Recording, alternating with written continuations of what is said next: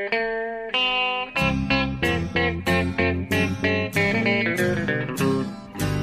out there, we're on the air. It's hockey night tonight. Tension grows, the whistle blows, and the puck goes down the ice.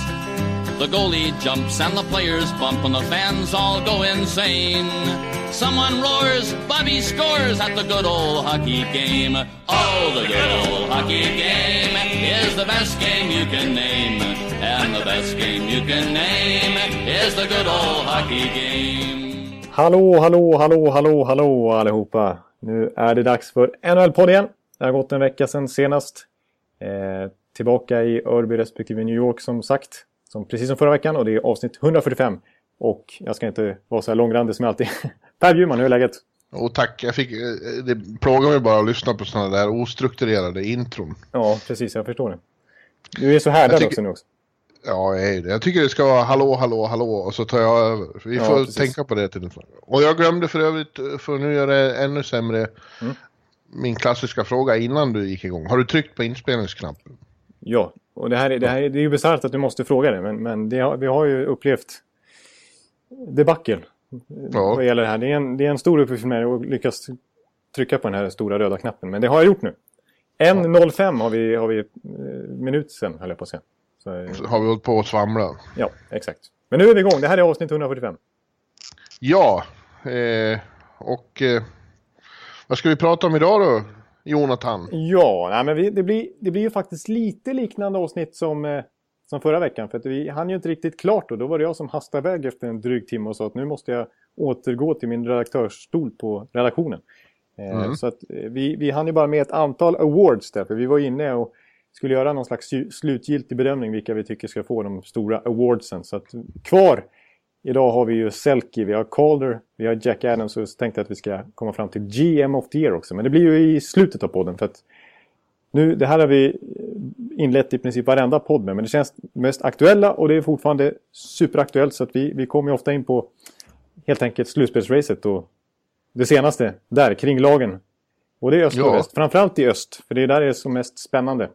Eh, men, Ja, men och dessutom så börjar vi alltid i öst. Det blir mer kronologiskt på något vis så. Ja. Mer logiskt eftersom eh, USA, är, eller Nordamerika är byggt i öst-västlig riktning, inte tvärtom. precis. Så kan man säga. Den amerikanska drömmen eh, rör sig i den riktningen. Och det är till Oj. och med så eh, djupt vi, vi, vi jobbar i våran eh, liksom, kronologi här. Ja. Ja, ja. Så vi tittar på öst och eh, ja, som sagt, där, det, till skillnad från i väst så är det ju eh, faktiskt ett väldigt spännande streckdrama som pågår. Men vi kan börja med de som är bra då. Och det fortsätter ju på samma sätt. Om vi tar Metropolitan, de tre tunga där, det är ju Washington, Columbus, Pittsburgh. De, de eh, har sin egen privata uppgörelse om eh, första platsen i Metropolitan och i Eastern Conference och i nästan Presidents eh, Trophy får man väl ja, säga. det får man nästan säga. Ja. Och Washington rycker lite. De, är, de ser jävligt starka ut Washington. Jag, jag är imponerad över, över den här känslan att det nästan är som att de har hållit igen under säsongen för att nu börja varva upp på ett sätt som de inte har gjort förut. Eh, riktigt så är enkelt är det inte. Jag pratade med Becky som det igår efter de hade slagit Minnesota borta. Starkt. Så det, så, så, så det går inte riktigt att, att hålla igen och sen trycka på en knapp och börja spela bra. Det handlar mer om, resonerade han eh, om att eh, de har hushållit med materialet på ett annat sätt än tidigare. Framförallt har han och Ovechkin och andra toppspelare mycket, spelar mycket mindre. Så han, Ja. sen så det är en enorm skillnad på att spela 16-17 minuter per match än 20-21 som de har gjort tidigare. Han säger att han känner sig betydligt fräschare den här tiden på året än vad han någonsin har gjort tidigare. Men jag håller med om ditt resonemang. Det är bara att kolla på en sån som Marcus Johansson som bru- brukar vara en sån som ligger på 14-15 minuter. Eh, nu ligger han, jag har sett de senaste matcherna, han varit den som haft 18-19 minuter istället. Så man, man ser ju på istiden att den är mer fördelad nu för tiden. Och det är ju för att jag har ju återkommit till det hela tiden. Även inför den här säsongen att det är det mest kompletta laget. Så de har ju råd verkligen att fördela speltiden på ett, den lyxen på ett helt annat sätt än andra lag. Om vi kollar på Anaheim som vi kanske kommer in på den andra sidan. Där, där går ju Ryan Getzlef och så vidare fortfarande på 25-26 minuter. Liksom. Mm. Så det är, det är en enorm fördel för dem. Och sen senast vi pratade så, så då var det hugget som stucket känns det mellan Washington, Columbus och Pittsburgh. Nu har ju Washington fem raka segrar, 108 poäng, tre poängs marginal till Columbus ändå. Och faktiskt fem ner till Pittsburgh. Så det känns ju ja. som att de kommer ta det där till slut. Washington. Ja, de kommer nog det. Eh, Igen? Ja. Att säga att någon av de andra två har, har någon slags svacka, det ska man inte säga. Men eh, de är inte riktigt, i det här läget i alla fall, inte riktigt eh, samma slagkraft som Washington. Nej, Nej precis. Även det fjärde laget där som har, som har haft framgång under eh, säsongen, New York Rangers, blev eh, klara för, för clinchade i natten som gick innan vi spelade in det här. Eh, genom att ta en poäng borta mot San Jose. De fick stryk ändå och det såg väl inget vidare ut egentligen. Mm. Eh, men ändå, de har clinchat dem också. Ja. Kommer, kommer att, att sluta på den där första wildcard-platsen och få gå upp mot Montreal med all, med all sannolikhet. För Ottawa har tappat lite här igen i kampen om första platsen i Atlantic. Fyra poängs marginalen. Ja, en match mindre spelad då, så det, det kan vara två. Men eh, eh det känns som de... Ah, de kommer inte riktigt att komma kapp där. Ja, de, har, de, de, de håller ihop det fortfarande, Ottawa, men de, deras trend här i mars är inte riktigt lika imponerande som tidigare säsongen kanske. Så de har inte riktigt den pushen den här sista månaden faktiskt att eh, gå förbi Montreal som det kändes som att de skulle göra. När Nej. Montreal å sin sida hade en svacka. Framförallt har de ju förlorat tre interna möten med Montreal ja, på bara någon vecka. På åtta dagar förlorade de tre matcher mot Montreal. Och där tappar de ju den kampen. Ja. I praktiken, känns det som. Ja. Men eh, då kommer vi väl ändå till strecket. Ja, då blir det som är verkligt spännande där då. För det är lag som är eh, nu på slut... Ja, vi, vi, det är sista platsen i Atlantic och så är det den sista wildcard-platsen. Det är ju Toronto, Boston, Tampa, Islanders. Och i någon mån numera också Carolina indragna i den kampen. Ja, det är lite sjukt faktiskt. För att jag, är ju, jag är ju en pessimist lite grann, framförallt när det kommer till Tampa Bay. Men förra veckan så snackade vi om att nej, jag räknade bort Tampa Bay för då har de precis förlorat mot Arizona. Och, ja, men då... vi har ju kommit fram till att du är hysterisk. Ja, Vid minsta motgång så börjar du så här eh, ringa till Peter Popovic och, och säga att de ska eh, höra av sig till Viktor och så. Eh, ja, Eh, men... Men eh, ja, jag, jag slog ju fast i alla fall att det skulle handla om Boston, Islanders och Toronto. Eh, något av de lagen skulle hamna utanför. Jag trodde på Islanders. Och nu är det ju fortfarande Boston och Toronto som... Jag menar, Boston har ju varvat igång lite grann efter sina fyra raka förluster där. Och skaffat mm. sig ett litet mellanrum ner. Å andra sidan har de en match fler spelad. Men som du säger, vi måste ju räkna in Tampa igen. Och framförallt Carolina. Som vi inte ens har diskuterat här på flera veckor. Inte framförallt kanske, men, men de har ju eh, gjort det enastående bra sen du och jag var där för två veckor sedan. Ja. Det är faktiskt bara två veckor sedan när vi träffade Elias Lindholm efteråt och sa han att man ska väl inte eh, ge upp för det är helt kört, men det kommer ju att bli väldigt tungt. Men sen, ja. sen har de tagit poäng i varje match så är ju faktiskt, eh, ja de har ju häng. Ja, de har alltså, ja, jag tror om det inte är mer än så åtminstone inte en enda förlust på ordinarie tid de senaste tio matcherna. Jag tror de tar poäng i 11 matcher i 11 nu så. till och med. Ja. ja. Eh, det är ju sjukt imponerande. De har fått igång... Alltså jag undrar om det har lite att göra med det här som, du, vi, både, som vi snackade om förra veckan. De här lagen som inte har någon som helst press på sig just nu. För visst, Carolina, nu börjar de få press lite när de faktiskt involverar sig i race igen. Men det kändes ju nästan kört. Och pressen försvann lite på dem. Alltså att det, man ska inte underskatta de lagen. Man brukar prata om som att, att det snarare är lagen som har mycket att spela för som liksom, anstränga sig som mest. Men ofta är det ju den här när man, när man slipper pressen som man löser lite knutar och kommer igång igen. Liksom. kanske. Ja. Och det känns som ja. att det kanske är lite det fenomenet för Carolina nu. Det är ju väldigt många spelare som är heta helt plötsligt. Eller helt plötsligt kan jag inte säga. Men Sebastian har ju varit bra hela säsongen. Men otroligt bra just nu. Elias Lindholm har ju poäng i nästan... Jag tror bara en match av de här 11-12 som han inte har poäng i. Ja, det var det här konstiga dubbelmötet mot Detroit hade han inte i, i den ena. Men eh, Nej högg till direkt in i, i den därpå. Ett mål. Ja, han har ju varit fantastiskt bra. Målvakterna har varit jävligt bra också. Precis. Inte minst eh, Eddie Leck. Tyvärr får vi väl nämna ja, det som alla har sett. Bilderna som var förskräckliga här om natten. I, i det första dubbelmötet när han Eh, Ja. Skadade sig i, i samband med OT-avgörandet och eh, fick, eh, låg kvar på isen i flera minuter, nästan 10 minuter var det väl. Ja, det var, såg ju väldigt otäckt ut. Båda lagen stod kvar och, och han var orörlig. Bars ut på bår. Men dessvärre, dessbättre var det inte så allvarligt som det såg ut. Eh, han togs till sjukhus för tester men kunde lämna det och ha känsel överallt. Och när jag pratade med Elias igår så var det hopp om att Eddie ska komma tillbaka innan säsongen är över till och med. Strained Så- neck är väl det som har Ja. uttalats. Ja, det låter ju inget kul. Nej, det låter ju inget skämt alltså. Det gör det verkligen inte. Det såg ju, han såg ju närmast orörlig ut på isen där. Och de var ju extremt försiktiga med att fixera hans nacke och så vidare. Ja, det är ju bra. De är ju det. De är ju, i, I sådana här lägen så blir det enorm eh, försikt, försiktighetsåtgärder och det, det är ju bra det. Det kan ju ha varit det som räddade eh, honom från en värre skada. Att de Ja. var så otroligt... Eh, tog sån tid på sig där och var så noggranna med hur de skulle behandla honom. Ja. Men, eh, men ja, jag är imponerad. Alltså, jag, och jag tycker så här, när du säger bättre målvaktsspel, framförallt från Eddie Leck och delvis från Cam Ward här också. Då har ju pratat om, framförallt jag, under säsongen. Och även du inför säsongen vill jag säga. För du lyfter ju fram, jag tror till och med att du hade Carolina som ett slutspelslag. Ja, Ja. hade jag. Jag tror jag hade dem precis utanför. Men, men det man har sett redan förra året, eh, just när man kommer till min statistik där, det är att de har ju, de- det är ett bra possession-lag. De är ett av topp 10 i ligan när det kommer till skottförsök och minimera skottförsök bakåt. Men så har de ju alltid dålig PDO, dålig effektivitet, dåligt målvaktsspel. Och det hå- håller inte under en säsong att, att vara så ineffektiva och eh, släppa in så mycket mål. Eh, på grund av dåligt målvaktsspel framförallt. Men nu när de fått bra målvaktsspel och de har börjat bli lite effektiva. Ja, då vinner de. Då kan de ju knappt förlora. Det, alltså, eh, det, det är klart att det blir extremt nu. Så här kanske bra är de inte. Men det visar ändå att målvakt, eller så här, back och forwardsidan är ju, det är ju bra. Det är ju bra material Mm. de har. Så jag tycker att Carolina är bättre än vad de har, än vad de har visat. Alltså, de är bättre än tabelläget visar. Det är just målvaktsspelet. När de får till det också. Då är det ett ganska bra lag det här. Mm. Faktiskt. Ja.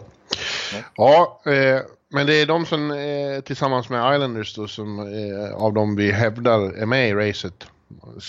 Vill man vara riktigt välvillig så tar man med Philadelphia också som har vunnit två raka och står på 80 och har 6 poäng upp. Sopa till Pittsburgh ordentligt här.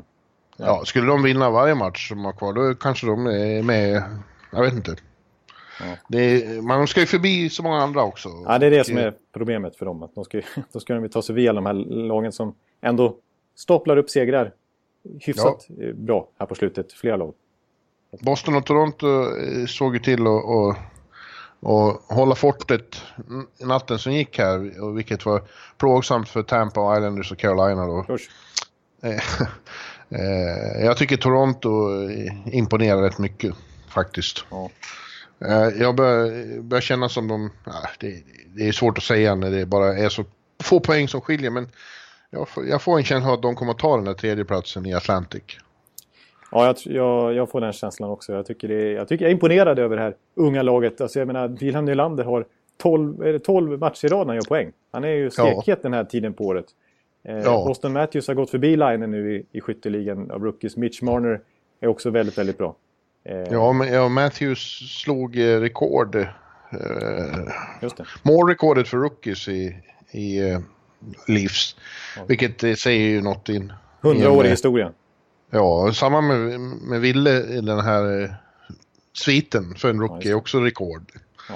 Eh, det säger något om vilken speciell upplaga det faktiskt är som, som håller på att ta form där i Big Smoke.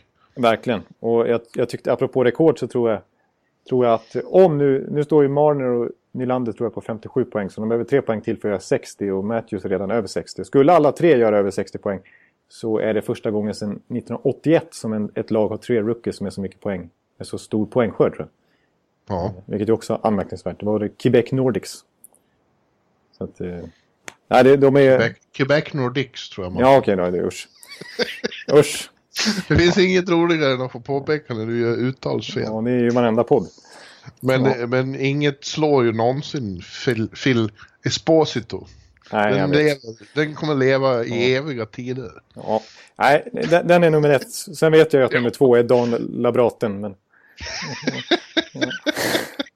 Det hade jag glömt. ja, jag vet.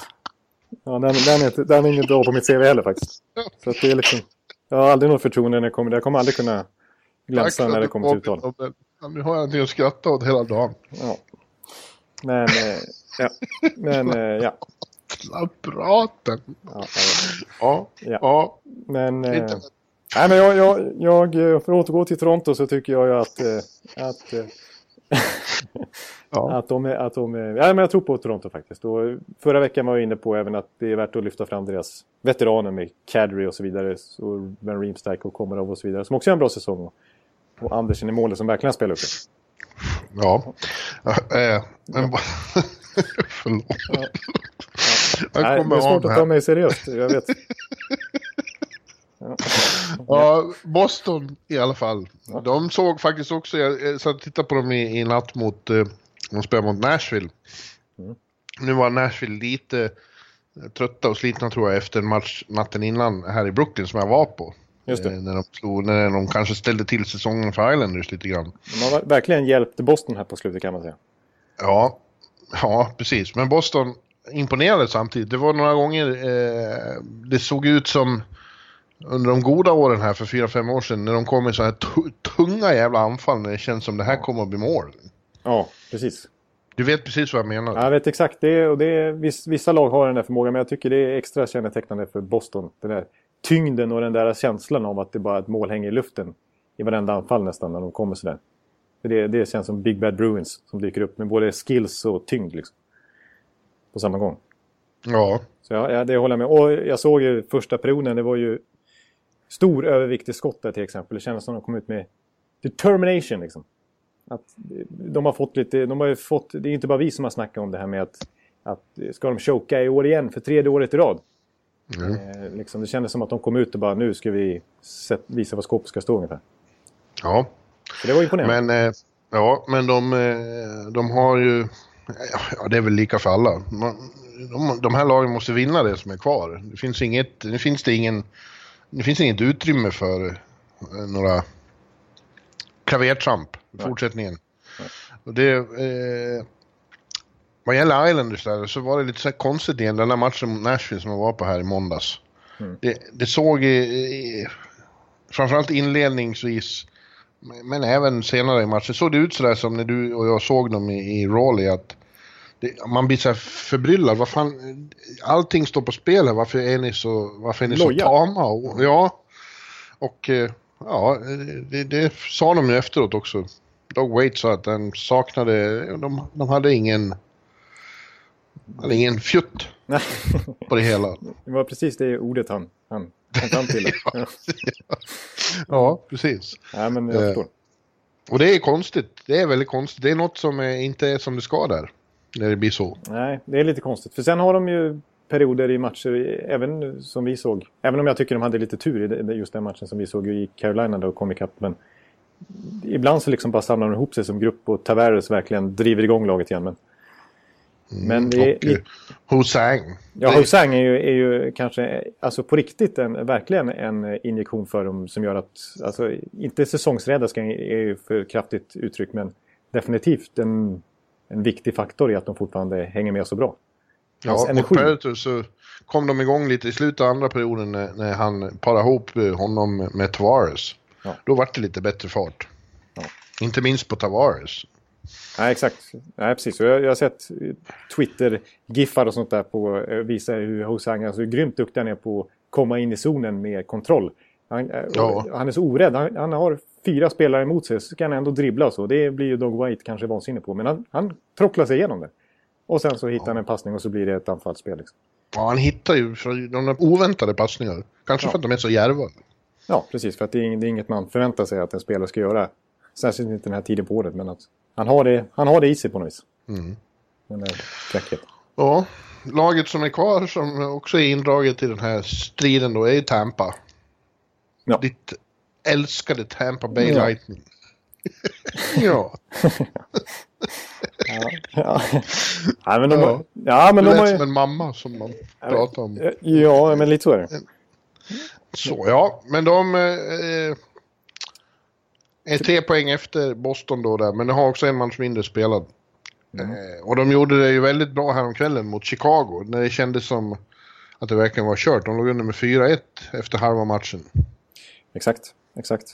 Eh, Och sen stod de för en av säsongens finaste vändningar då istället och vann på övertid. Ja, jag var ju otroligt frustrerad där efter första perioden när jag stod 2-0. För tionde gången den här säsongen de ligger under 2-0 efter första perioden. Eh, och sen eh, fortsätter raset. Eh, eller 2-0 stod det. stod i 3-1. Men det var andra gången det var... Eh, tionde gången var tvåmålsunderläge efter första perioden. Så ska jag säga. Men... Eh, ja, nej, sen, kom ju, sen var det faktiskt en, en ruggig vändning där. Eh, och jag, jag, vet inte, jag har så svårt att prata om Tampa Bay nu för att alla poddar vi har spelat in senaste månaden så har det gått tvärtom mot vad jag har sagt veckan ja. efter att jag spelade in en podd. Alltså förra veckan var jag helt förstörd när de hade förlorat mot Arizona. Ja. Och någon vecka innan det så var jag otroligt nöjd när de hade vunnit eh, eh, flera bortamatcher mot Ottawa och Boston precis och så vidare. Och, och, då gick de och förlorade jättemycket efter det, tre raka matcher. Så att, men... Eh, ja, det är en eh, critical game imorgon igen. Då är Detroit som de måste ta hemma i Amalie. Det är, när man tittar på deras återstående eh, spelprogram och allas återstående spelprogram är det så att det finns, nu finns det inget eh, eh mer att hoppas på. Det, det, finns inga matcher att ta igen eventuella blindskär. Nej. De måste vinna sina matcher. Exakt. Då kan de ordna det här, men inte annars. Och då ingår ju en, match mot Boston, en till match mot Boston kommande tisdag. Extremt viktig match. Och även en, direkt efter det så är det faktiskt Toronto också. Ja. Så det är de... Men eh, om, generellt kring Tampa Bay så är det de, de som gör att säsongen lever. Det är ju Nikita Kutjov som faktiskt gjort flest poäng i hela NHL senaste i mars, eller i alla fall sedan mitten av februari. Eh, mm. Mest mål förmodligen också, för det är mest mål han gör. Eh, och Viktor Hedman. Alltså Viktor ja. Hedman är ju nästan uppe på point per game. Han är ju, nosar ju på Erik Karlsson nu faktiskt eh, och går förbi igen. Så att, eh, och de två gör ju poäng i match efter match. Sen hade de, när de ja, sen var det ju faktiskt Janne Gårde, Janne Gård, din, din kille, höll jag på att säga, som gjorde avgjorde här. Så de, och Greg McKegg av alla också, en kille som du, Greg McEgg som du säger. Som gjorde en viktig insats mm. i, i den Chicago-matchen. Så när de väl fick lite secondary scoring så, så kunde de vinna. Men annars har det varit, hängt så otroligt mycket på att eh, på Kutjerov och Hedman och kanske några andra av toppspelarna. Duran kan man räkna in där också. Men i övrigt så är ja, det... Duran gjorde ju viktiga mål i den här matchen. Ja, mot, absolut. Mot, Han har kommit igång. Chicago. Eh, men annars så tycker jag att Tampa har varit väldigt, väldigt tunna Eh, under, under den här tiden. Och de har levt på att deras toppspelare Men de, har, de måste bra. ju få tillbaka sina skadade spelare. Alla som föll som furor när du och jag var där. Ja, exakt. Men fortfarande Tyler Johnson eh, uppgifter om att han, hans säsong är över om de inte går till slutspel. Jaså? Mm. Och Steven Stamkos eh, verkar ju inte vara på gång att göra comeback i närmaste matcherna heller. Utan det är snarare om det blir slutspel det också. Han var konstigt alltså. Han mm. såg ju så pigg ut när vi var där. Ja, och Tyler Johnson eh, har det kommit bilder på när han skater för sig själv och det ser bra ut också. Så man blir lite förvånad över de där rapporterna. Varför de inte... Ja, nu ska man inte spekulera för mycket men det känns som att de är ju i princip matchdugliga. Det är bara att de inte vill ta några risker med dem. Nej. Ja, ja, nej. Ja, vad gäller Viktor så ska vi också nämna att han i, nu blev, i och med den här matchen, blev den svensk, femte svenska backen i NHL-historien som har stått för 50 assist under en och samma säsong. Ja. De andra being Börje Salming, Stefan Persson, Niklas Lidström och Erik Karlsson. Och ja. de har gjort det flera gånger om, men ändå. Det är ju väldigt... Eh, det är Fint sällskap. Digert sällskap, ja digert. En... Och ett, en, det är därmed dokumenterat att Viktor är en av våra största backar genom tiderna i NHL. Bara ja. säga det. Ja, Fint. snyggt. Ja, det tycker ja. jag. Så är det. Så är det. Så är det bara. Men ja, eh, ja det... Man, man tittar i, i spelschemat som du gör då och ser de där matcherna mot eh, Boston och Toronto nästa vecka. Så det är de som sticker ut, men det bygger också på att de vinner det de har eh, kvar innan dess. Ja, de har tre hemmamatcher. Ja, det är inte bara att gå in och slå Detroit. Det har vi ju ja. sett när de lyckas få stryk mot Arizona. Exakt, exakt. Ett, ja, Detroit har ställt till det lite här och där för vissa lag här på slutet faktiskt. Eh, har ju det. Ja. Nej, jag tror schemamässigt så skulle jag vilja påstå att, att Boston ser ganska bra ut ändå. Nu har inte de varit så jättebra på hemmaplan den här säsongen. Och inte åren dessförinnan heller faktiskt. Det har de alltid varit tidigare tycker jag. Men, men de har fem av sex matcher på hemmaplan här i slutskedet. Mm. Eh, närmast möter de till exempel Dallas och Florida på hemmaplan. Det, nu, nu ska vi inte underskatta dem heller här. Men, men eh, det känns ju som två poäng. Och fyra poäng då till och med. Men, eh, ja, och Tampa har nu då Detroit, men sen Montreal och Dallas Och det, Montreal är ingen lätt match, känns det som. Nej, det blir De har inte, brukar inte ha så lätt mot Montreal, nej, eller, eller hur? bruk- nej, eh, nej, det har de inte. Nej. Sen, nej, Nej, det har de nej. inte.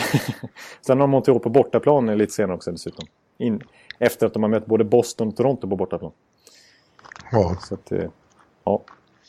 Ja. Ja, apropå Detroit måste vi nämna det om vi nu ska sammanfatta eh, resten av eh, Öst. östra konferensen här då. Att, eh, I och med förlusten mot Carolina igår så är det nu helt klart, även i matematisk mening, att de missar slutspelet för första gången på 25 år.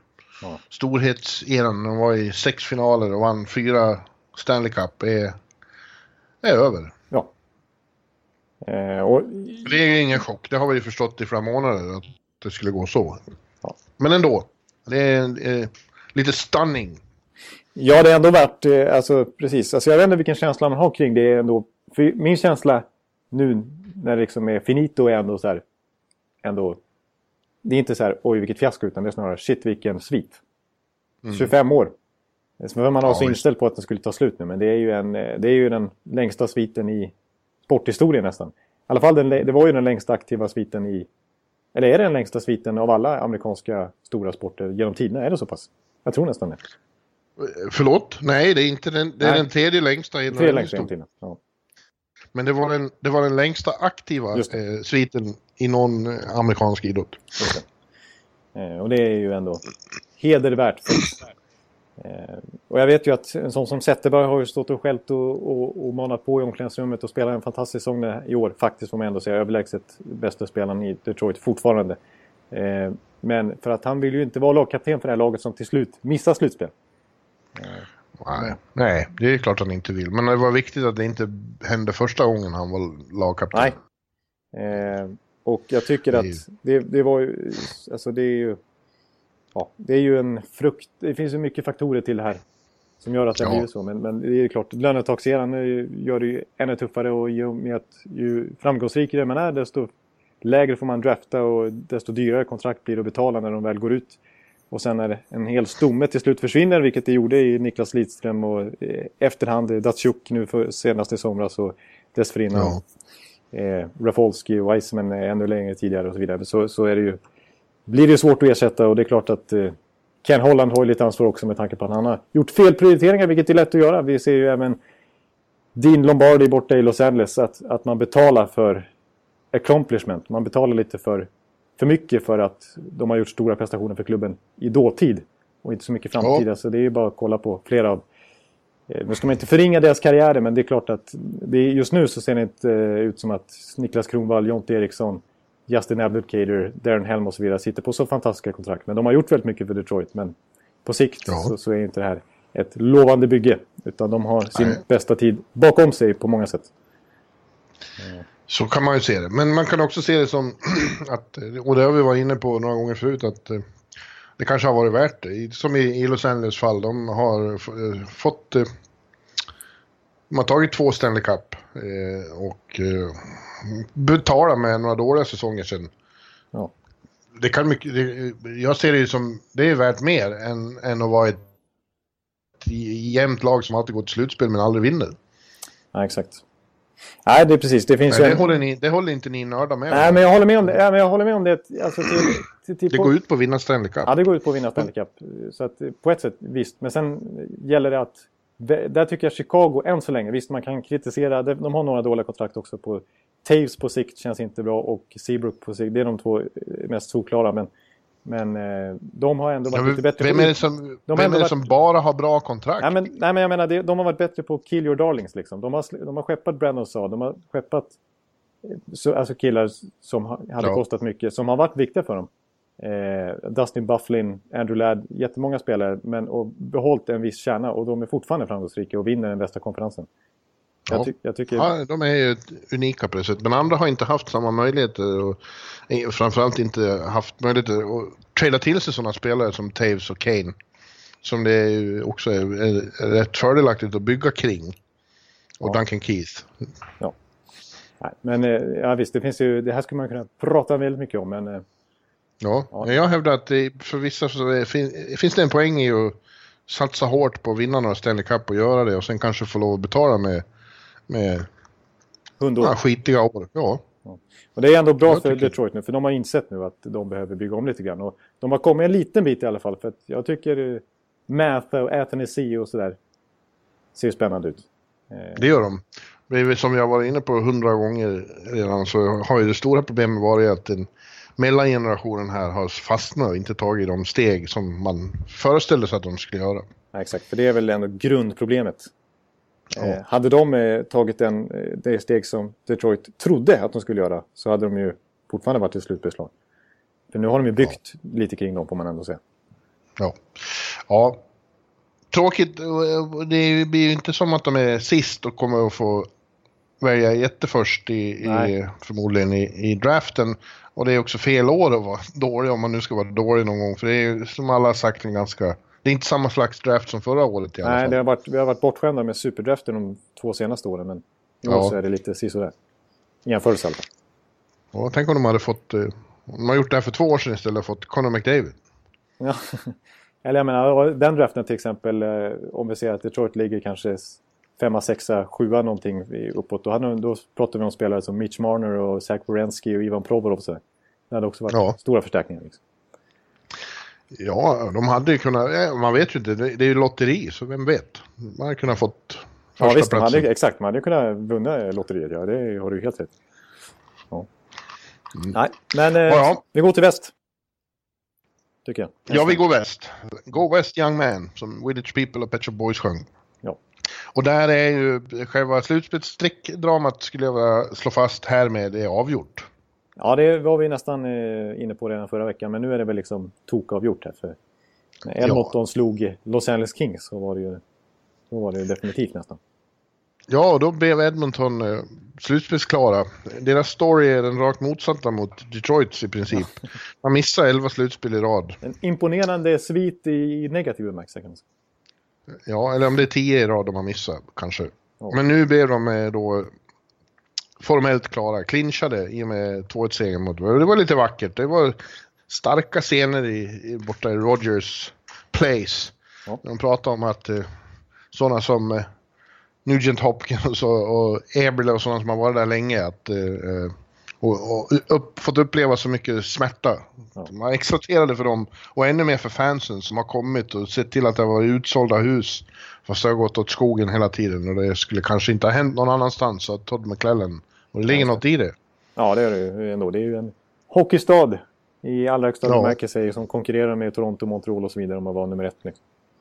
Ja, ja det är vackert ändå. Men eh, ja, vi, innan vi går in på alla de ovanför strecket, här kan vi börja med strecket. Som sagt, nu är Los Angeles och Winnipeg, de har 11 poäng upp till St. Louis på sista, sista slutspelsplatsen. Och det, det, det tar man inte igen. Nej, men det är ju det är matematiskt möjligt men i praktiken fullständigt omöjligt. Ja, Så att det, de tror inte ens på det själva, skulle jag säga. nej, nu är det lite...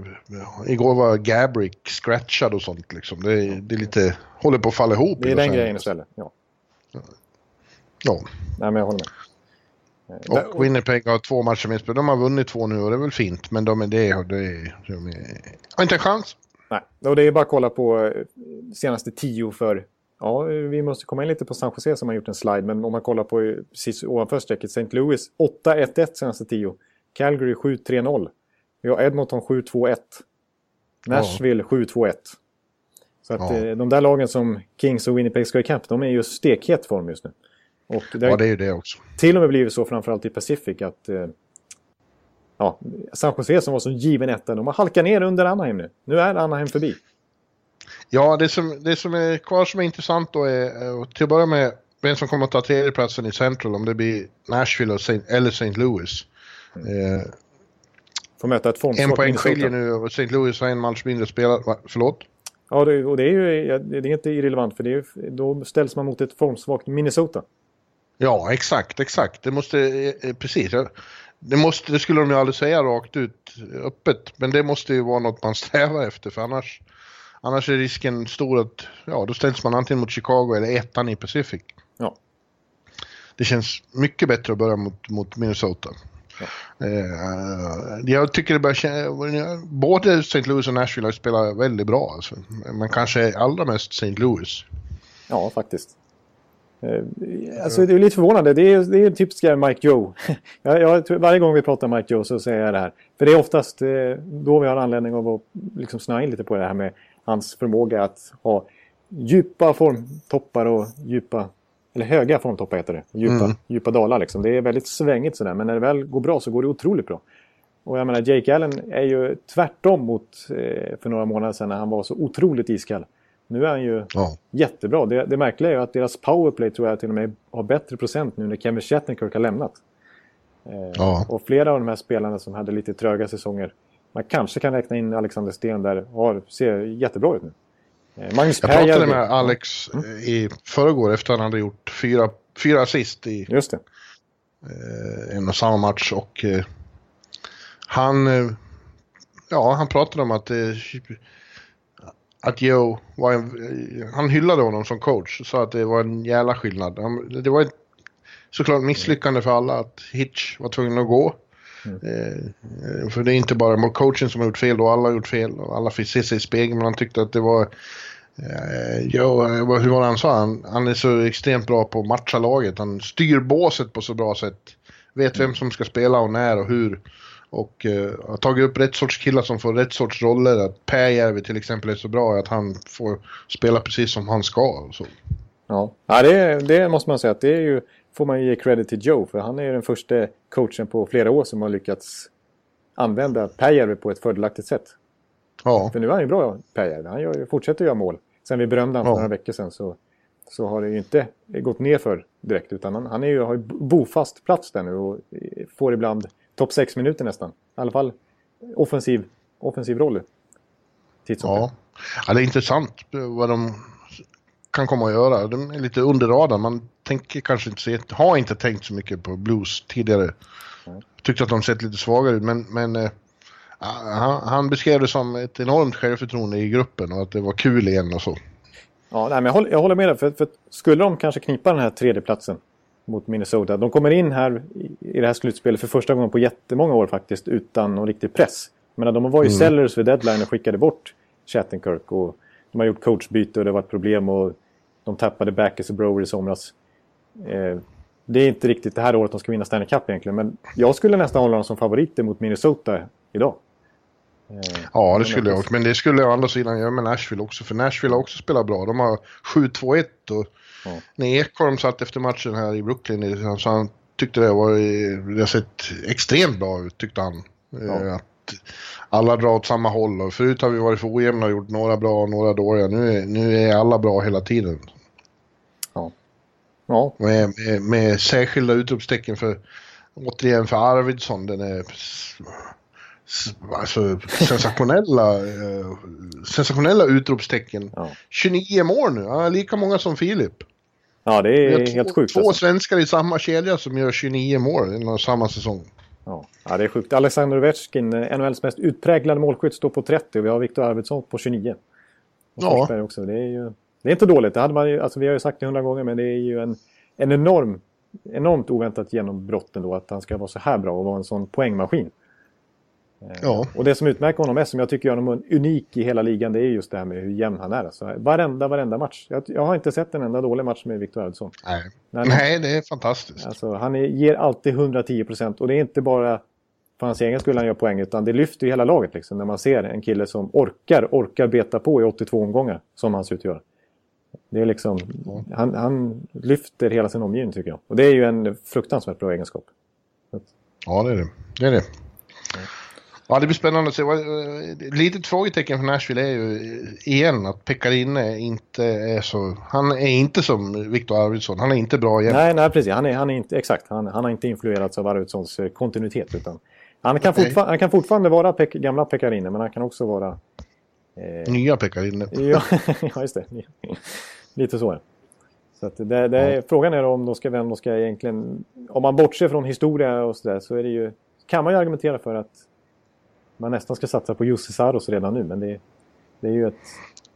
Ja, det törs man nog inte Nej, när det drar ihop sig till slutspel. Men å andra sidan så finns det vissa frågetecken. För, nu säger du att Jake Allen har varit, han har ju varit extremt bra på slutet. Men det är också, finns ett frågetecken vad som händer när det blir stor press. Ja. Han har ju haft enorma svackor han också. Ja, Och det är ju Brian Elliott som har varit eh, keeper till slut när det har blivit slutspel för St. Louis snarare än Jake Allen. Visst, han eh, har ju något slutspel när han har fått stå och varit hyfsad, men nej, inget bra track record. När det kommer till det... viktiga matcher. Mm. Så det får vi se. Sen är det Pacific då, det, har ju blivit, det blir ju ändå lite spännande att se vem som slutar var. Eh, efter hela vintern på första plats har San Jose som sagt tappat den här första platsen. Nu är Anaheim som etta. San Jose Edmonton står på samma poäng. Och så har vi strax bakom eh, Calgary på tre poäng mindre då. Mm. Det är oklart vem som kommer att vinna och vem som kommer att få möta vem. Ja, det är... Ja, alltså jag är förvånad över San Jose här, men de har haft, till skillnad från eller jag vet inte, för på andra, om man ser till Washington till exempel och Pittsburgh och så här, de har ju ändå haft sånt krig där så de har haft mycket att spela för trots att de har, eller mycket och mycket, men ändå de har kunnat slåss om President's Trophy. Men San Jose har varit lite isolerade där i topp och det känns som att de inte riktigt haft geisten här på slutet.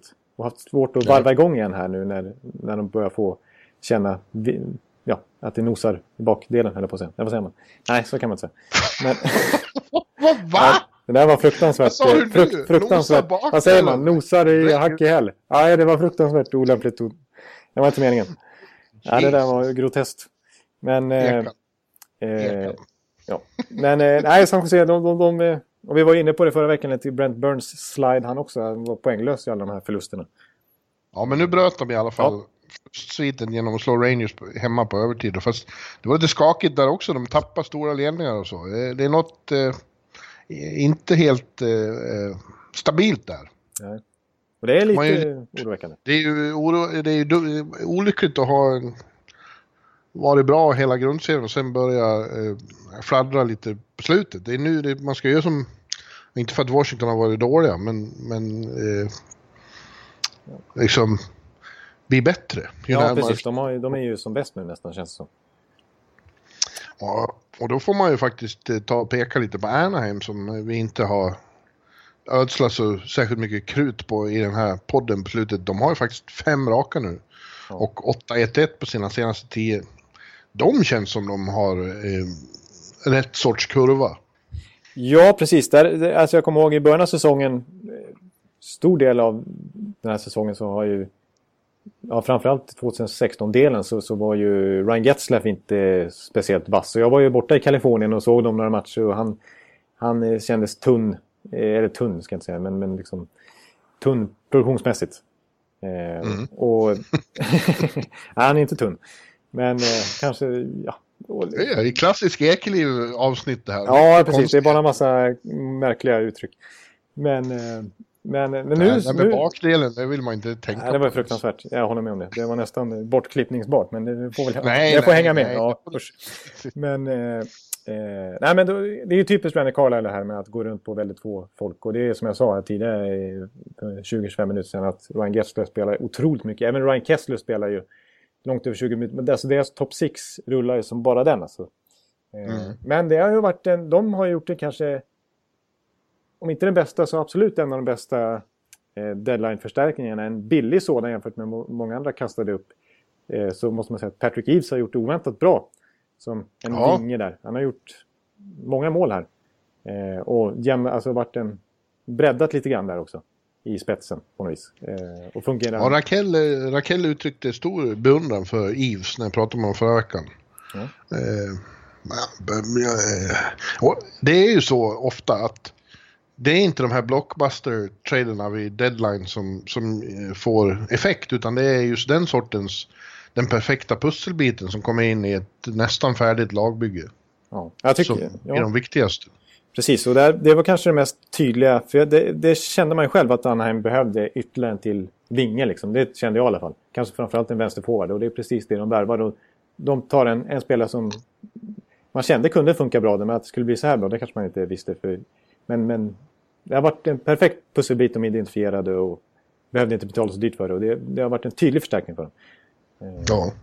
Och så, ja, de har ju... De, de är ju bra Anaheim. De har jätte, jag menar, har man en bra backuppsättning så kommer man väldigt långt i NHL. Och de har ju valt att behålla, trots eh, expansion draft-hotet och eh, kontraktsförhandlingar och så vidare. Så de har ju hållit, håller, håller kvar i Hampus Lindholm och Vatanen och Fowler och så vidare. Det ser ju riktigt bra ut där.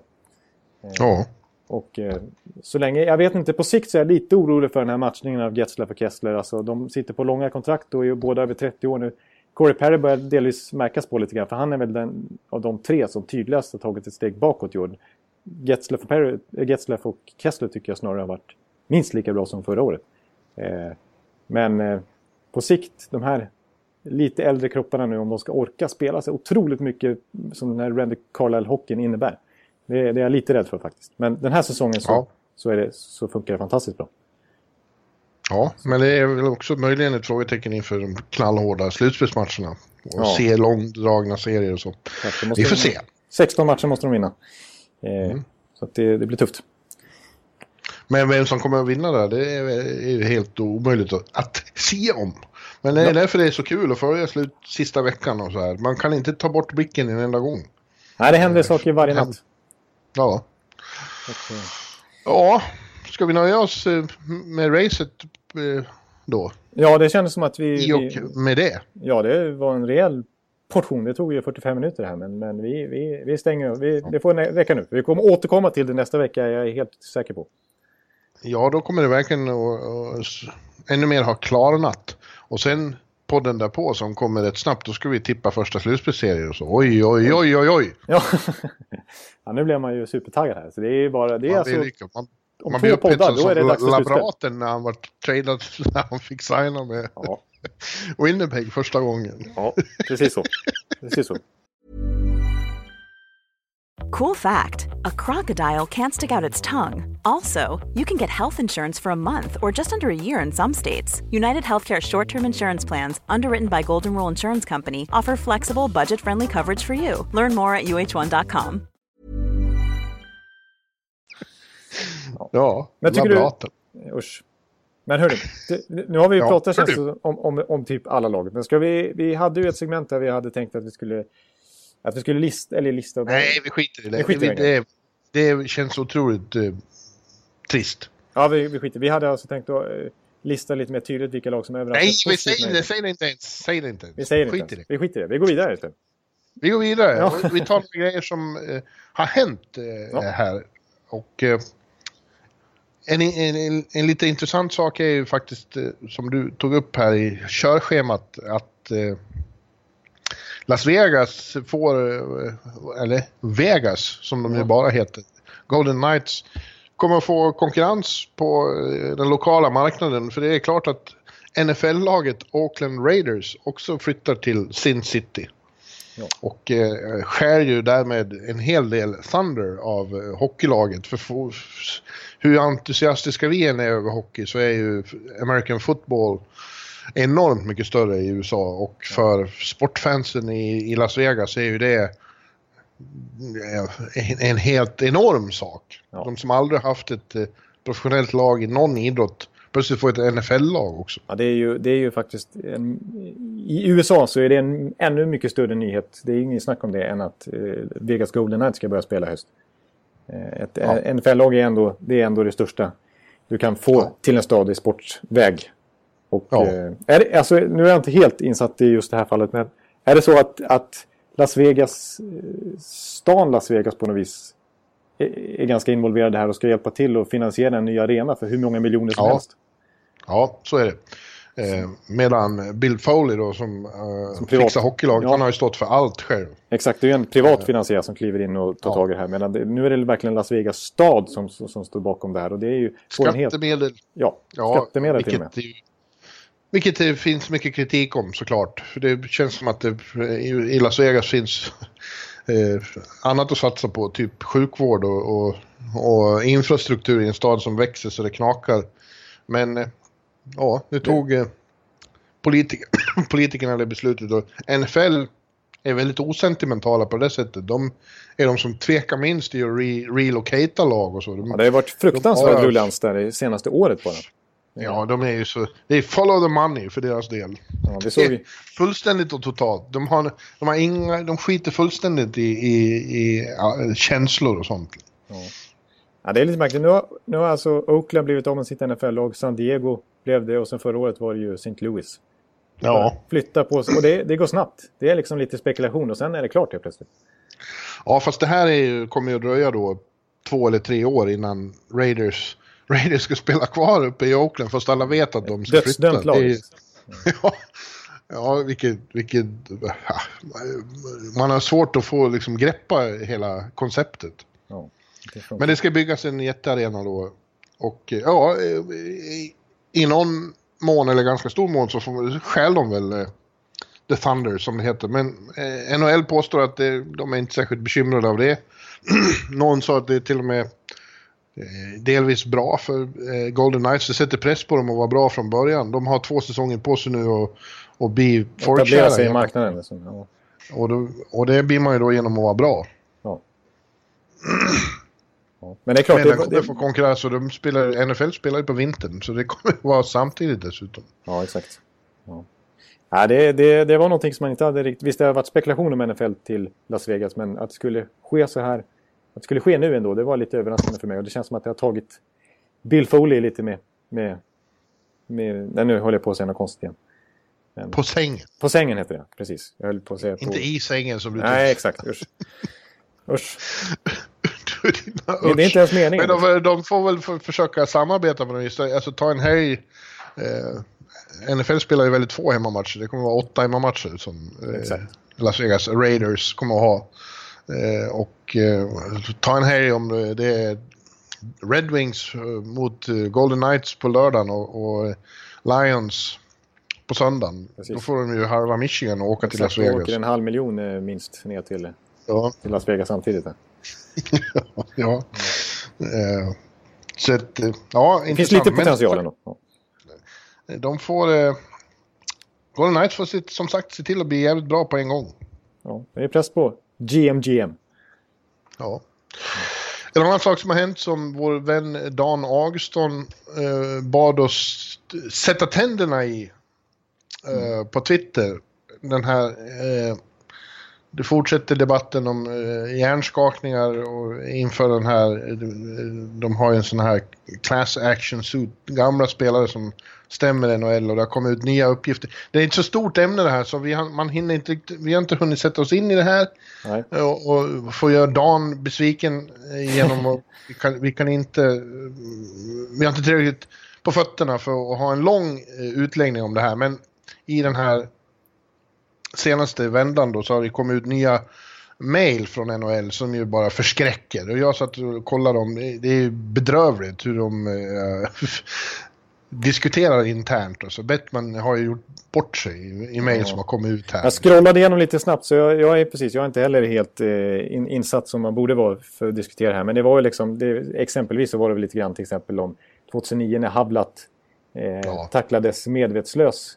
Varpå eh, han spelade matchen efter och blev tacklad igen och fick utgå. Och, sen så, och det här ruskade NHL, lite på huvudet åt internt när det kom varningsmail från läkare och doktorer att vad håller ni på med? Och, och Bettman sa någonting om Ja, Det är ju en läkare som har eh, ifrågasatt hela NHLs hållning i det här. Och I, i mail då. Är det väl något fall tyckte jag läste att Bettman hade skrivit eh, varför eh, bite your the hand that feeds you liksom. Ja, det var ju, eh, vad heter han? eh, Var det Daily? Nej, nej, det var ju eh, Kelly Fraser som hade, Kerry Fraser som hade haft eh, offentliga åsikter om, om det här. Och, och när Daly och Bettman har mailkonversation så, så frågar Bettman Are we still paying him anything? Ja, just det, just det. Just det. Yes, his severance säger Daley då. I'm not sure we can stop paying him for expressing critical views. Alltså. Ja. Och då svarar eh, Batman. It wouldn't be nice, but maybe he should understand it's not nice to bite the hand that feeds you. Ja, vad så? Ja, exakt. Ja, jag scrollade igenom snabbt. Ja, men det är bedrövliga saker sen också när han uppmanar folk om eh, att media inne... Vad är det han skriver till eh, i, i samband med att det har varit slagsmål och... och eh, ja, som sagt, vi borde vara bättre pålästa på...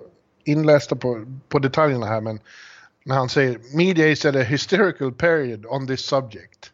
Uh, it's a combination of concussions, NFL news, blah, blah, blah, blah. We need to push back a bit on what is being written on it. We should not have this debate publicly, whether you support it or not. Och så, så uppmanar han folk att prata inte med hysterisk media och så här. Ja, just det. Just det, det var, just det, jag såg någonting om att eh, McLean... Eh, eh, ja, eller general managern där i San Jose att, att han är frågad vad ska jag säga då om du får frågor och, och Bettman Ja. svarar någonting liksom att eh, vad han skulle säga och det var inte speciellt. Ja, det är hemska saker. Och, och Valcom, han som är domarchef. det- har varit diskussioner om... Eh, eh, han e-mailar Valcom om... och, eh, om de ska ha nya regler om, om fighting då. Om, om det här är... Och, och han av, avfärdar det som... Eh, eh, vad är det han säger? Tree hugging never played sport leftist doctors that soon won't let us climb stairs for fear of concussion. det är den, och man, vad man lär sig av det här är ju kulturen i NHL och hur de ser på omvärlden och hur de ser på läkare. Det är left wing eh, Ja. tree huggers. Liksom. Man blir ju mörkrädd. Ja. Nej, Men, eh, alltså, jag lovar Dan Augustsson att vi ska eh, titta närmare på det här och ha mer djupgående diskussioner om det. Men jag, jag utgår från att Dan är lika upprörd som vi och att eh, vi, vi vill då uttrycka, vi delar, vi delar upprördheten över vad som framkommer om den interna kulturen på Six Avenue. ja, exakt. Och det, det här är ju någonting som de aktivt har försökt eh, stoppa från att komma ut och sånt där. Liksom. Ja, Naturligtvis. de har, ja, de har ju varit väldigt kämpa för att de här mejlen inte ska offentliggöras men här kommer de och där står de med byxorna nere. Ja. Ja, nu, nu känns det inte som att, att de kommer, det här kommer inte kanske påverka deras personliga framtid. För de är ju superbossar och bestämmer allt. Men är, man får ju extremt dåligt förtroende för dem. Nej, Ja, det får När man man, i sånt de här. frågorna. Bedrövligt. Ja. Det kommer han att få svara på på presskonferens. Han håller i första, första, inför första matchen i Stanley Cup-finalen, då håller ju Bettman en stor presskonferens där det är öppet för frågor. Och då kommer han att grillas. Han får förbereda sig för den, noggrant. ja. Man kanske till och med självaste Per Bjurman ställer någon fråga. Nej, det tror jag inte. Per Bjurman får inte mikrofonen sådana gånger. Men- Men andra kommer att sköta ruljansen med, med frågor. Are we hysterical, Gary? Ja, just det. Ja, men nu, nu går vi vidare med...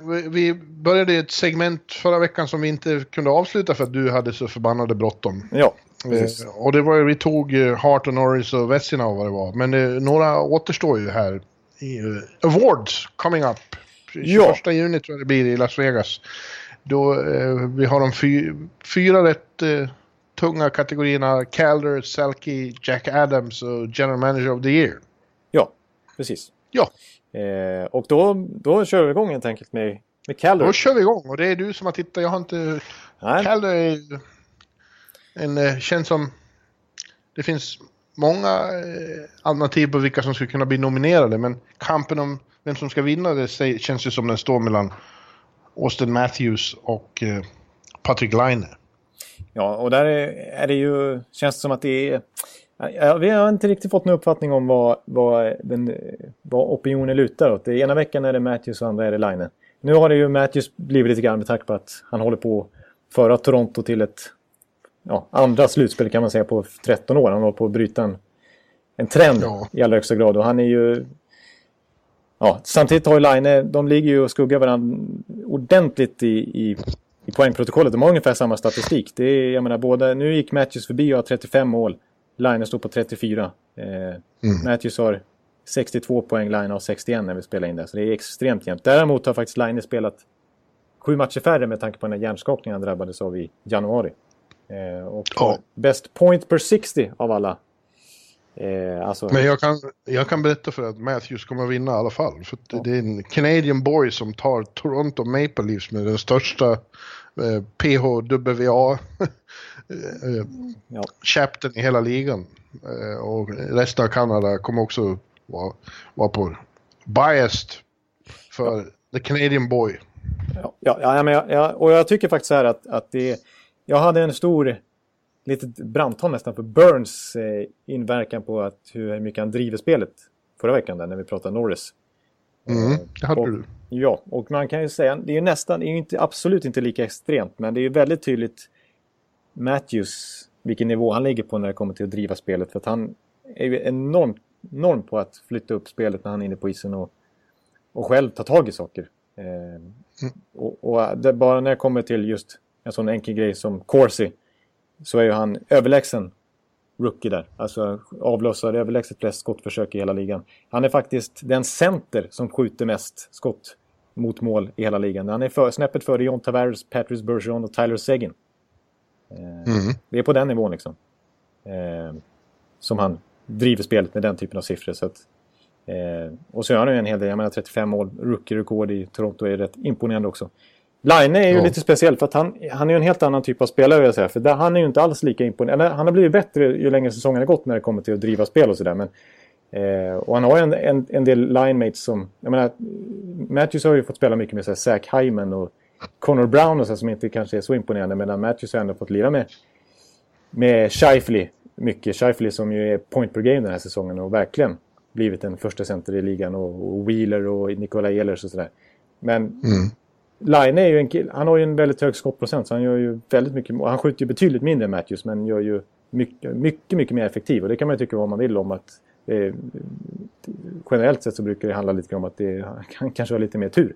Men så är det inte för Line har ju ett, han har ju verkligen ett Ovechkin-release, alltså en extremt bra skott. Han har ett, eh, ett av de mest unika skott vi har sett på någonsin. Ja. Och då gör man ju fler mål naturligtvis, om man har ett så bra skott. Och, och det märkliga är att han Matthews är verkligen, driver in mot kassan. Han gör ju mycket mål. Matthews gör ganska mycket fula mål tycker jag. Alltså så här, eh, slå in returer eller du vet, håller sig nära kassen eller bakom mål och trycker in en puck. Ja. Alltså han, han verkligen driver mot målet. Det är hans spel utgår från att liksom komma in på kassen. Det kan, det kan vara snygga räder och sånt där också. Men han är väldigt målfokuserad. Men Line är lite mer...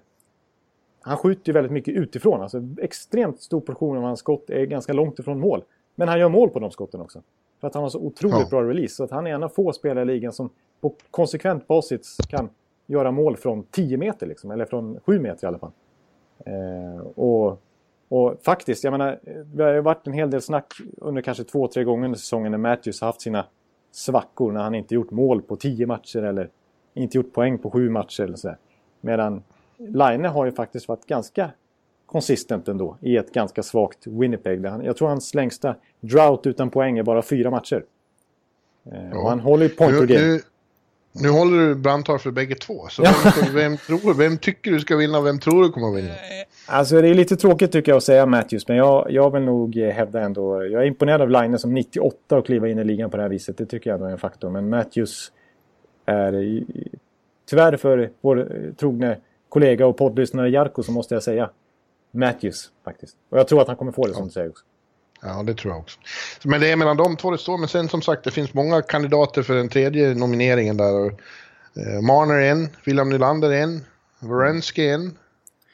Matthew Kachak eh, är nästan en skulle jag vilja påstå också. Ja, ja det är en fantastisk rookie-klass. ja. ja, det är Som vi tittar på. Och, och, och, Matt Murray ska vi inte glömma. Nej. Det är lätt att göra. Ja. ja. Men äh, för mig är det Alltså nu är man ju imponerad av Nylander så som han har kommit här på slutet. Ja, verkligen. Det är det... faktiskt... Eh, ja, hoppas det. Hoppas otro... det.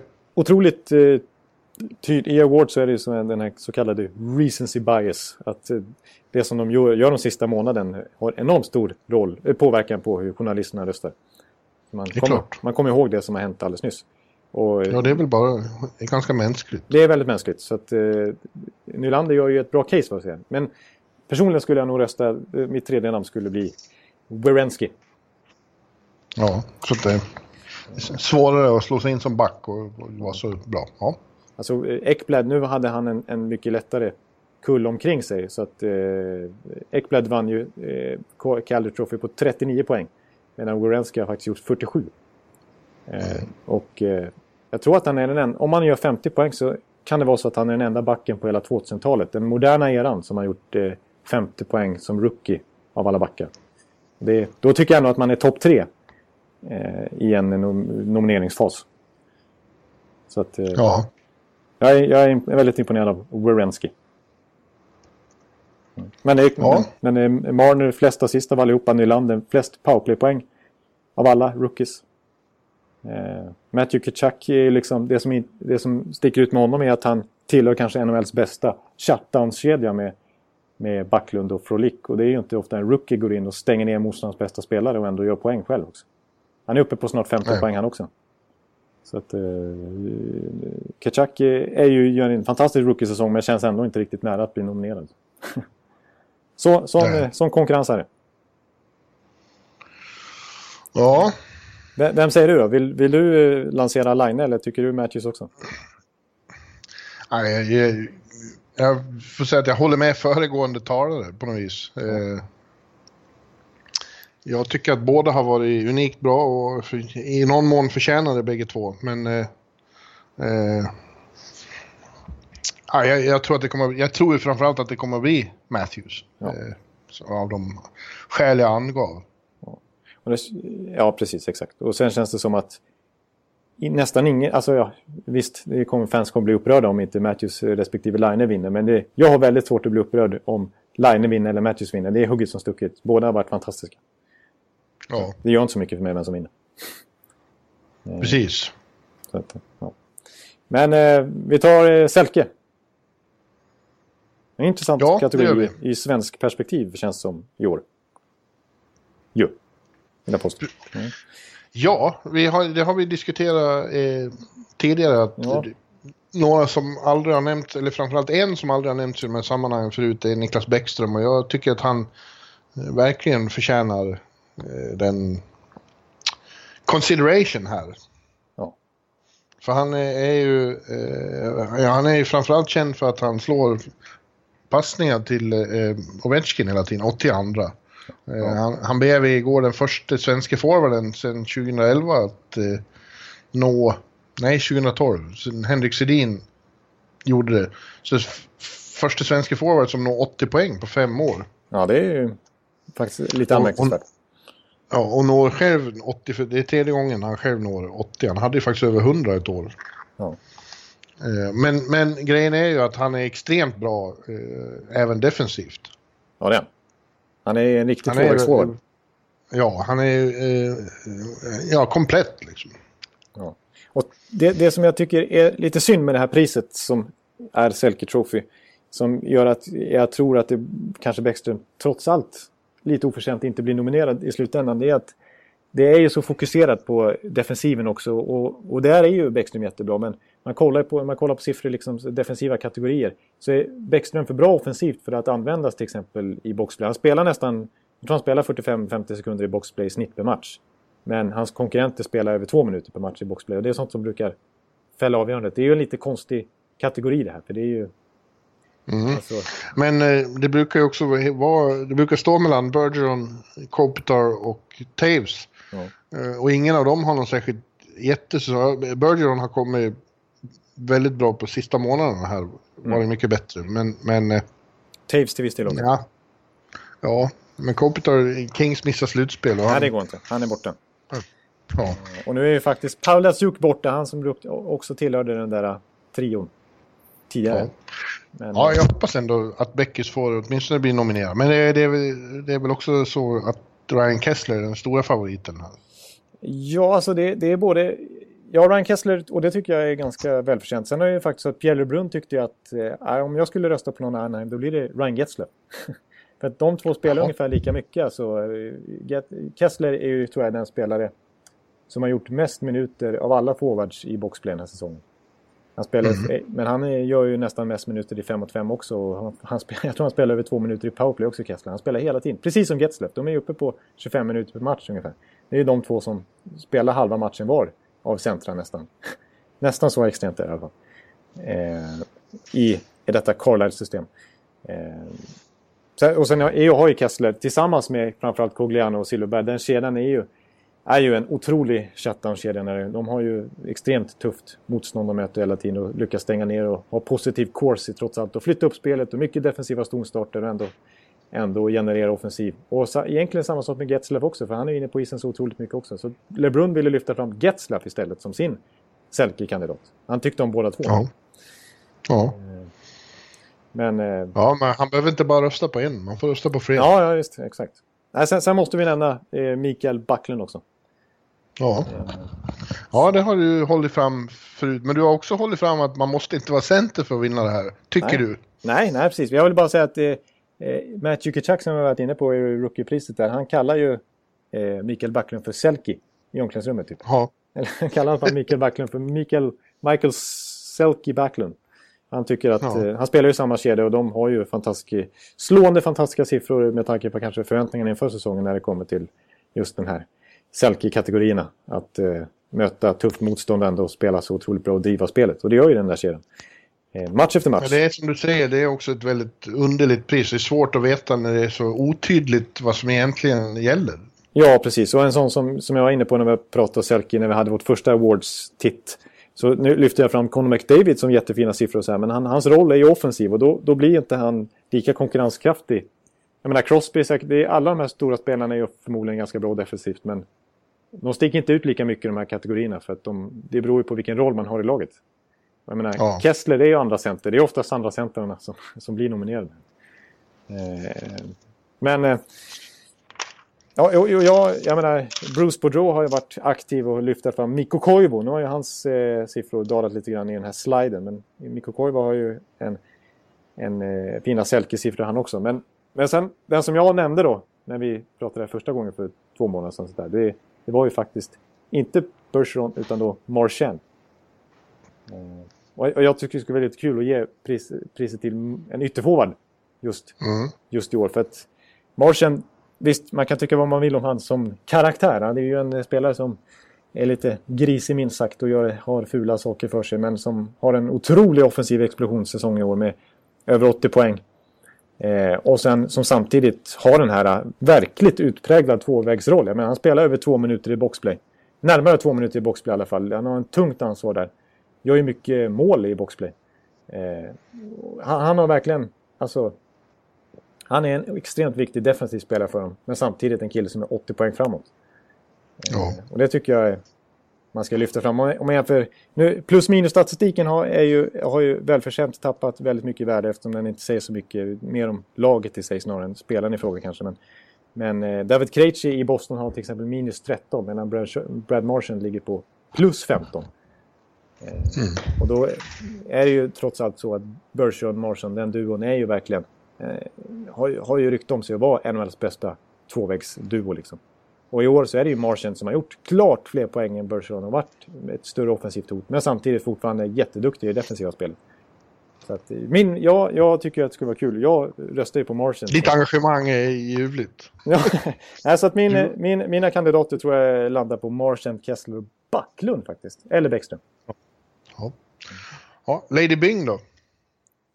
Ja, Lady Byng, det, det, det, det är så svårt att säga. det, det, ja, den har vi inte tagit upp. Nej, Nej, vi går direkt till Jack Adams, till uh, Coach of the Year. Ja. Och uh, det tycker jag det är dags att det blir några av tungviktarnas kamp den här gången. Uh, ja. Jag tycker att Joel Quenville och Mike Babcock borde vara nominerade båda två. Quenville för att han ännu en gång, det, det är ofta general manager där som får all cred för att de lyckas år efter år bygga ett nytt fint lag. Men mm. det har ju också att göra med att, måste ha att göra med att Quenville är för jävla bra på att få ut allt av materialet också. Ja, jag tycker definitivt det. För jag tycker att det här är under Chicagos dynasti. Så tycker jag att det här är det sämsta laget som Stan Bowman har satt ihop för sin coach. Och ändå så ja. vinner, ser, ser de ju i allra högsta grad ut att vinna den västra konferensen och få ut jättemycket av spelare som man inte hade förväntat sig skulle vara så viktiga för dem. Så att, ja. Eh, jag tycker Quenville, för mig tror jag till och med att Quenville är nummer ett. Jag tycker det är dags för honom. Han har ju aldrig vunnit, som du säger, han har aldrig vunnit eh, Jack Adams i Chicago. Han har vunnit det i, som St. Louis coach för väldigt länge sedan. Men, eh, ja, det är dags att han får komma till Vegas och spela lite craps. Ja. Mr, ja. Mr Q. Ja. Men även, inte heller Babcock har ju, någonsin, har ju vunnit eh, eh, Jack Adams. Men det sjuka är att han har aldrig vunnit. Är... Nej, och han ses ändå som den bästa coach som finns. Och, och, för att det här priset blir ofta till den som har coachat ett överraskningslag. Och det gjorde han ju aldrig i Detroit. Men, Nej, nu, eh, nu. Ja, så det, jag, och vad han har gjort med det här unga laget och hur de har satt ihop allt. Jag, jag tycker att han eh, förtjänar eh, nominering, definitivt. Alltså jag blir förvånad att se så här, ett, alltså till exempel, det känns verkligen som en Babcocks förtjänst. Alltså till exempel jag såg Boxplay-ligan häromdagen och då såg jag att Toronto är sexa i den. Med det material de har och med det backuppsättningen de har och med så mycket rookies och ändå vara så bra i en sån spelform som har väldigt mycket med taktik att göra känner jag. Och ja. eh, spelsystem. Och där, det är ju Babcock liksom. Så ja, jag, tyck, jag tycker han är, han är där också. Sen är frågan då, ja, sen är väl Tortorella eh, högst oväntat så är ju han är plötsligt då en Jack Adams-man igen här nästan. Ja, och där kommer ju den här faktorn in att det får man ju lov att ta hänsyn till här att man trodde att efter World Cup att hej då, goodbye, du är en dinosaurie och dina idéer har ingen bärkraft längre. Och så blir Columbus en sån sensation så att eh, och han har ju liksom anpassat sig också till nytt tänkande på väldigt, väldigt snabbt känns det som. Ett väldigt, eh, vad man inte betraktar som en tortuella grej att kunna vara ödmjuk och ändra sig ganska Nej. kraftigt att han faktiskt har gjort det. Ja. ja, jag tycker att han förtjänar, men det finns ju fler, jag har ju hyllat Boucher i Guy i Ottawa. Ja.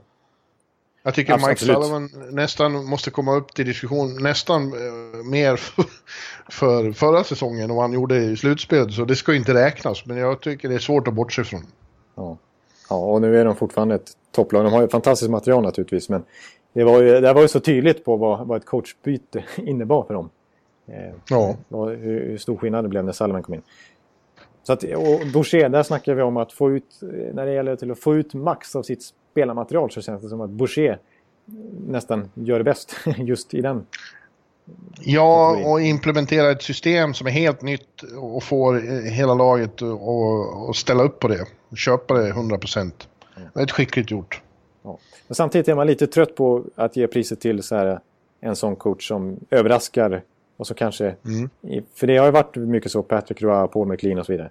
Så nu, nu, vill man, nu tycker man att det är dags för Babcock eller Quenville att få ett riktigt sånt här priserkännande. Jag, jag håller med, men jag försöker bara spekulera. Ja, jag håller med. Man, det är ändå nämnvärt för det, de har gjort ett fantastiskt jobb. Och samtidigt, Barry Trotz fick det förra året när han vann President's Trophy. Nu ser de ut att vinna President's Trophy igen. Så det är, det är ju, Barry Trotz gör det ju bra med ett väldigt bra spelarmaterial. Men, men mm. han får det ju att funka. Ja, ja, att, eh, han är väl inte, ska väl inte vara helt utesluten heller. Men, eh, Nej. Ja. ja, eh, General Manager of the Year då. Det är lite spännande också. Då blir det återigen, då kommer man tillbaka till Bowman ändå. Eh, för ja. att även om du säger att det är det sämsta lag som han har bytt så har han ju ändå liksom täppt till luckorna igen. Ja. Ja, han skriver ett jättebra kontrakt känns det som. Nu kommer jag inte ihåg exakt siffrorna men bara drygt 6 miljoner, 6,5 någonting för Artemi Panarin. Som bara är 25 år gammal som han har förlängt med här under säsongen. Som jag tror kommer vara bra för dem på sikt. Att de lyckas behålla honom. Han är ju fantastisk ja. på att identifiera vilka killar han ska behålla som jag sa tidigare. Några snedsteg med Seabrook och kanske TS-kontrakten. Men, eh, men, men eh, det är klart att Bowman är en otroligt skicklig manager. Ja, man kan nämna Lou. Old school Lou Lamoriello. Ja, alltså, jag har skrivit upp Lou Lamoriello här. För att eh, visst, det känns som att det är inte bara Lou Lamoriello som fattar besluten där. De har en extremt stark eh, ledargrupp där. Både, både namnstark och kunnig, kunskapsstark. Alltså, jag antar att Babcock har en del att säga till om i front office också faktiskt. Och så, så känner han naturligtvis. Och så den här mm. supertalangen mm. som han har kallats, Kyle Dubas, Mr Corsi. Och så Mark Hunter som ju kan OHL utan och innan och fortfarande är president tror jag för London Knights där. Ett av de bästa lagen genom tiderna. Ja, men i formell mening är det ju Lou som är general manager. Ja, det är han de som har ju, pris. De har ju iscensatt ett... ett eh, en perfekt rebuild. Nästan. Ja, det har ju verkligen varit en snabb och eh, väldigt grundlig rebuild. Ja. De har skeppat iväg otroligt mycket folk, byggt om laget och, och gjort det eh, enastående. Ja, exakt. Och de har inte, och trots att de är så bra nu i år så har de ju... De har fortfarande inte liksom... De har, alltså... Trots att de inte satsar riktigt kanske i år så är de fortfarande så här bra redan nu. Alltså, och han, han, han identifierar bra nyförvärv också utöver alla rookies som har kommit in. Det är de som är den stora nyckeln. Men jag menar, jag var ju lite ifrågasättande i allra Ja, men eh, vad, vad är nu identifiera vilka av de äldre som ska vara kvar? Ja, det, det, ska man säga. Det ska vi säga. Alltså, vilka de valde att offra och vilka de valde att behålla. Och de har ju fattat helt rätt beslut. Ja, vilka som skulle passa ihop med de här unga killarna och så. Det är begåvat. Ja. Mm. Nu blir det nog lite ljudstrul här, så nu tror jag att vi får eh, återkomma. Jag ringer upp, jag ringer upp dig.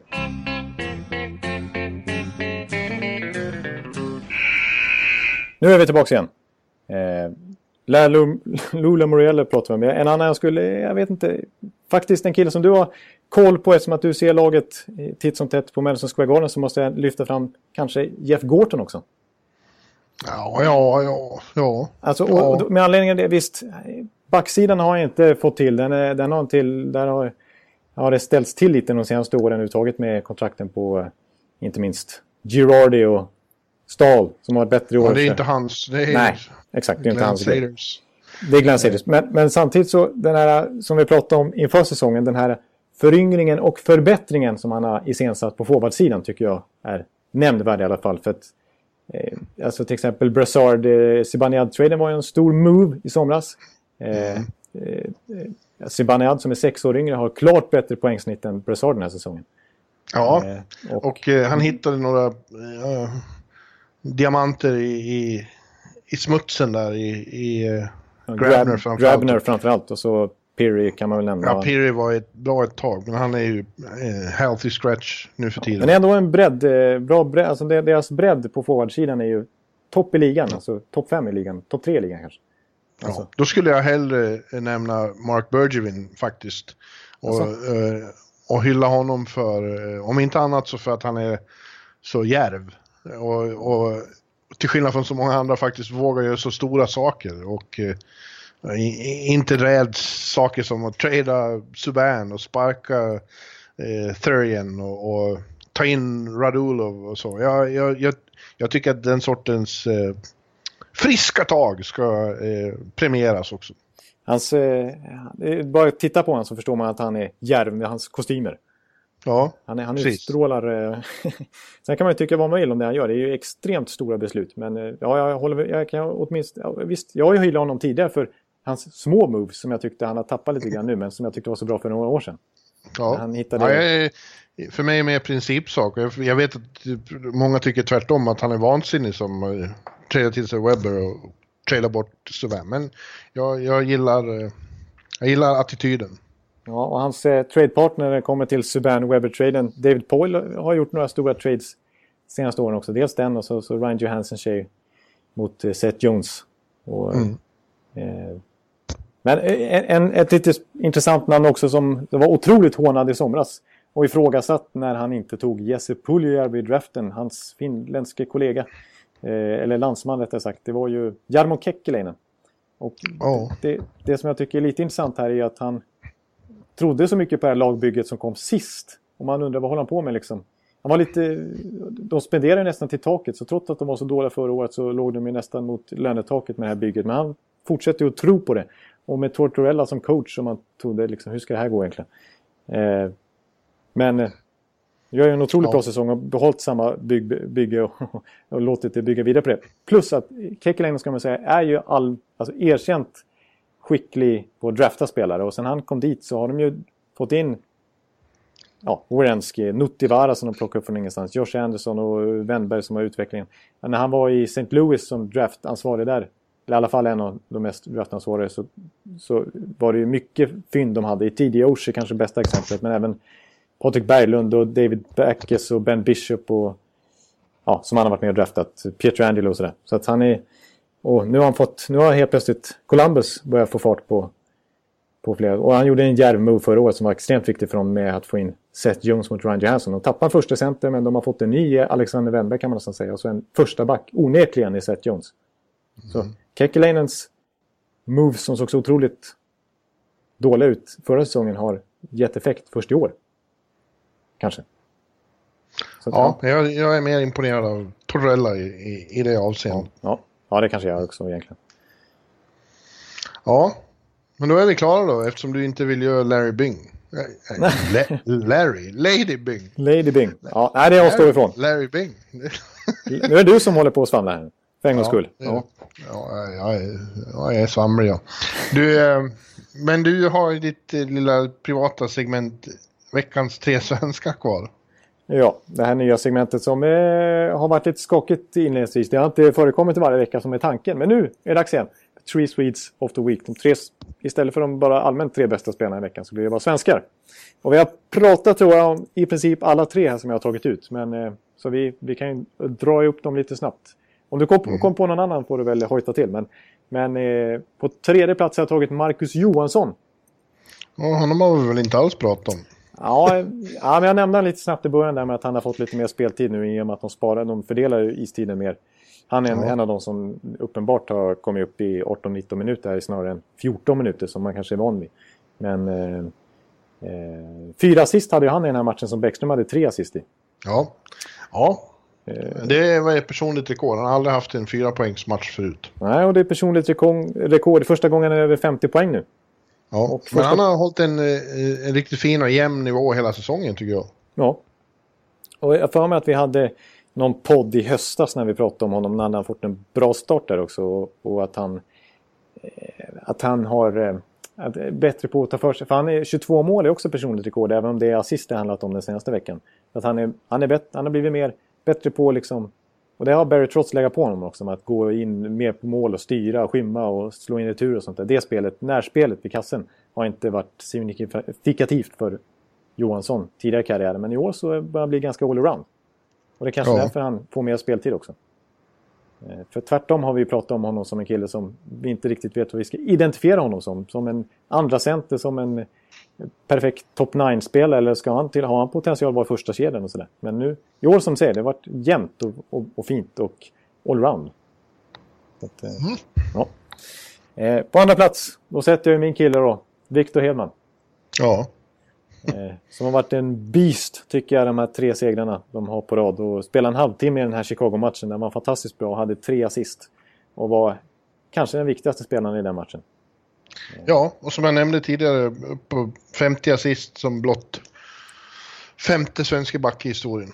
Det är stort. Ja, det är stort ändå. Det är en milstolpe i allra högsta grad. Eh, ja. Och bara två pinnar bakom Erik Karlsson nu igen. Så 65 poäng, det är naturligtvis personligt rekord för han också. Eh, mm. Hedman. Bra den här veckan. Och på första plats så tycker jag att visst, eh, Elias Lindholm har en fin svit också, men det är ännu mer imponerande med William Nylanders 12 matcher poängsvit i det här skedet på säsongen. Han ja. levererar i match efter match efter match efter match. Eh, så att jag sätter honom på första plats nu. Han har kanske inte gjort något hattrick eller något sånt där som sticker ut just senaste veckan. Men han fortsätter att leverera poäng i ett viktigt skede för Toronto. Otroligt skicklig powerplay-spelare. Ja, det känns som han har blivit som allra bäst när det är som viktigast.